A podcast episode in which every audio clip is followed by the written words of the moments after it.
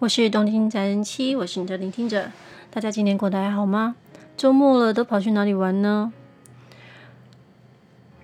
我最近看了一部电影，叫《邯郸》，它是在二零一九年底吧，好像是在那个时候，嗯、上映的一个国片。它主要是在讲一个霸凌的事件，一个非常优秀，然后常常在领上台领奖的，算是模范生，然后因为一句话。让他长大之后变成犯人，变成犯人。那受害者，也就是对他霸凌的，当时对他霸凌的那个人，也后来才知道说，原来我只是不过讲一句，嗯，或许当当时是一句玩笑话的话，却会对你造成这么大的影响，也会对我们之间造成这样的关联。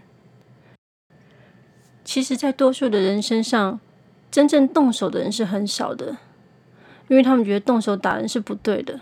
可是，讲话伤人这件事情，他觉得没有犯法，他觉得我又没有做什么，我不过就是讲一句话。所以，常常很多人，虽然你没有拿出你的拳头，但是你的一句话伤了人，都是非常不自觉的。现在网络这样子盛行。其实有很多文字已经取代了声音，可是有时候我觉得这样子好像如果没有拿捏得好，这会不会是一件更可怕的事情？因为讲话可能我高兴，你听得出来我高兴；可能我悲伤，你也听得出来我悲伤。可能就是我的情绪在我的讲话过程当中，我的音调起伏，你是感觉得到的，所以你你可能会知道说哦。你是像你是一个什么样的情绪在表在在讲这句话，在表达这件事情？可是文字好像不是这么一回事。文字就好像 Hello Kitty，知道为什么 Hello Kitty 会红起来吗？会这么人气吗？因为它没有嘴巴。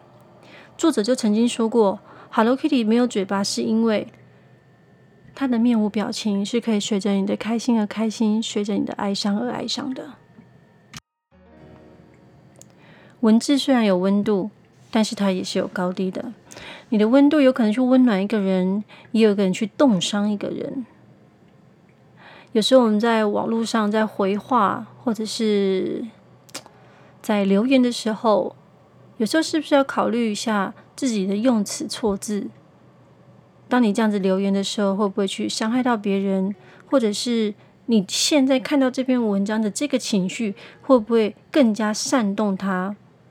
当时的感受，我们人类常常在面对情绪的时候，都会一直不断的去给自己找一些合理的解释，找一些嗯合理的感受来认同现在的难过，或者是来认同现在的生气、愤怒。那因为一直来来回回在这这种情绪的摆动之下，我们会产生一种叫做确认偏误。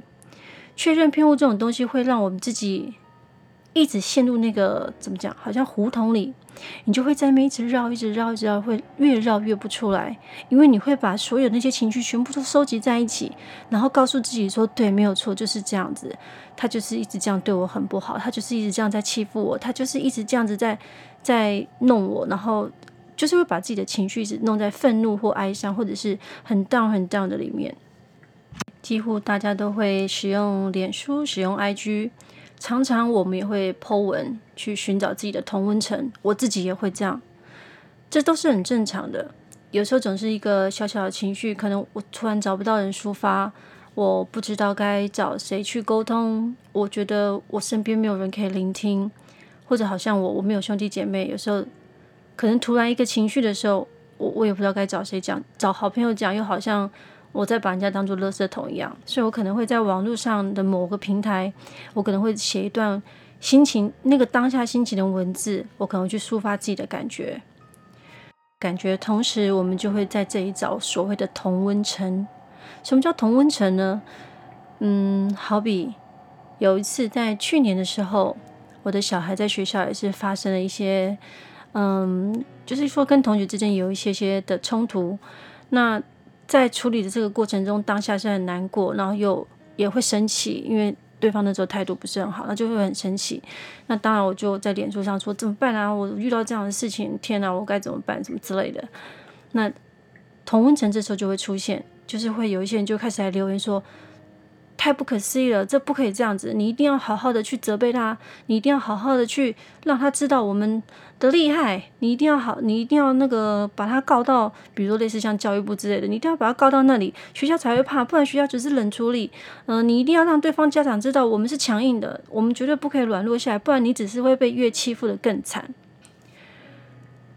其实大家都是好意要帮你的。但是呢，这个同温层有时候会变成像一个回音一样，它会有一个叫做回声效应。这个回声效应开始越来越大的时候，你那个时候的判断力就会越来越弱。那个时候我也很生气，然后就是那那有大概两三天的时间，然后这中间有一段我我在跟我先生。一起洗澡的时候，我们就在聊这件事情，然后就很生气，就讲得到自己在哭。然后我说：“对，不行，那这样的话，我们干脆就怎么样怎么样，就就找什么嗯、呃，类似就是类似像教育局的东西。”我先生就问了，所以把学校告到教育部那边，或者是说把家长弄到警察局那里，这里是你想要的吗？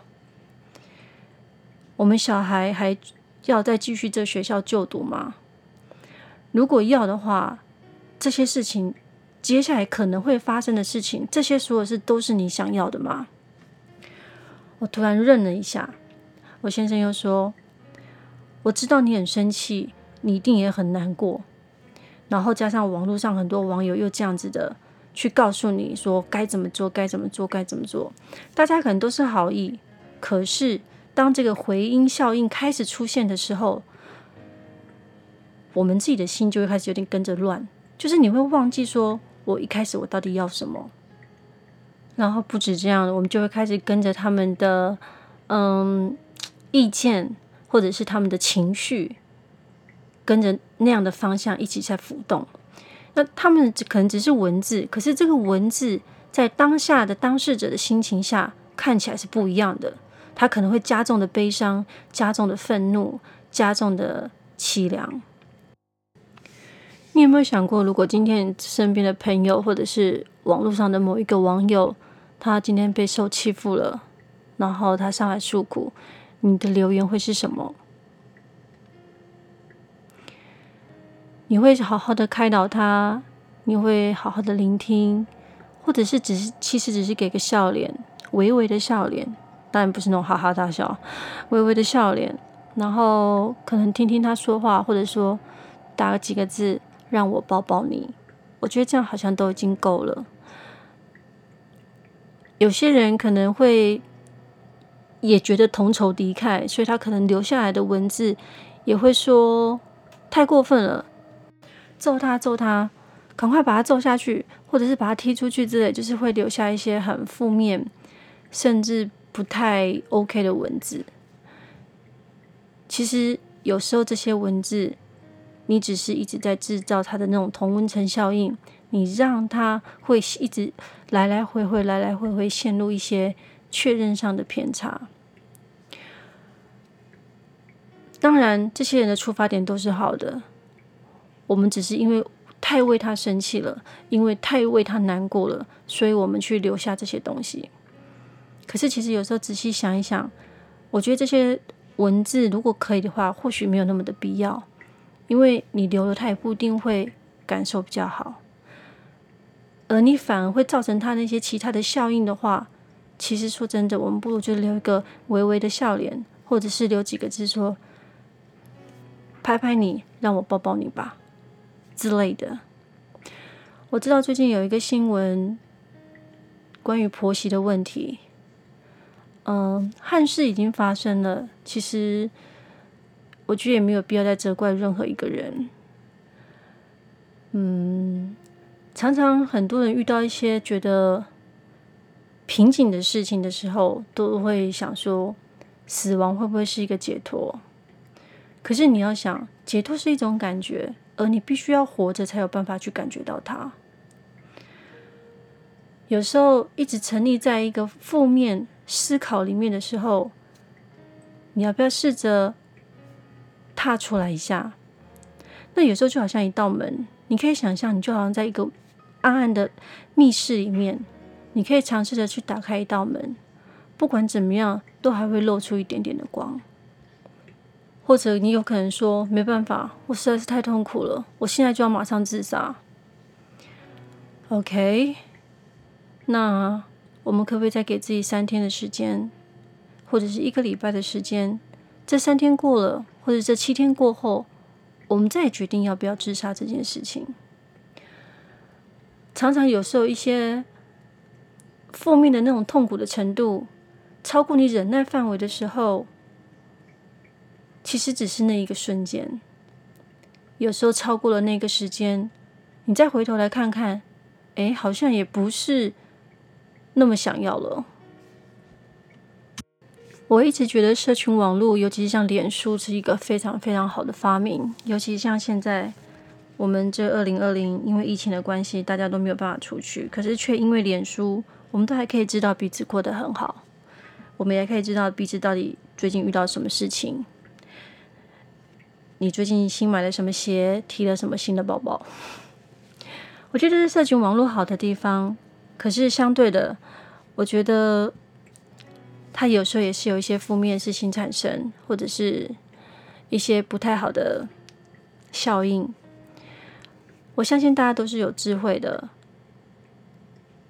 其实有时候仔细想一想，我们也会不会是这个环节当中其中一个不好的环带？大家都应该知道蝴蝶效应，可能只是小小的一句话，小小的一个螺丝钉，都有可能造成后续一个很大的影响。我们每一个人都是这蝴蝶效应里面的其中一环，不要去轻忽自己在网络上随便的留言，或是随意打出来的字句。有时候你可能一句话、一个字，会影响当事人当下的心情。每个人都没有十全十美的生活，更没有彻头彻尾的绝望。不要随意的放弃。加油！谢谢你今天的聆听，这里是聆听者。有任何问题，欢迎 email 到 shiningheart@gmail.com。谢谢你，拜拜。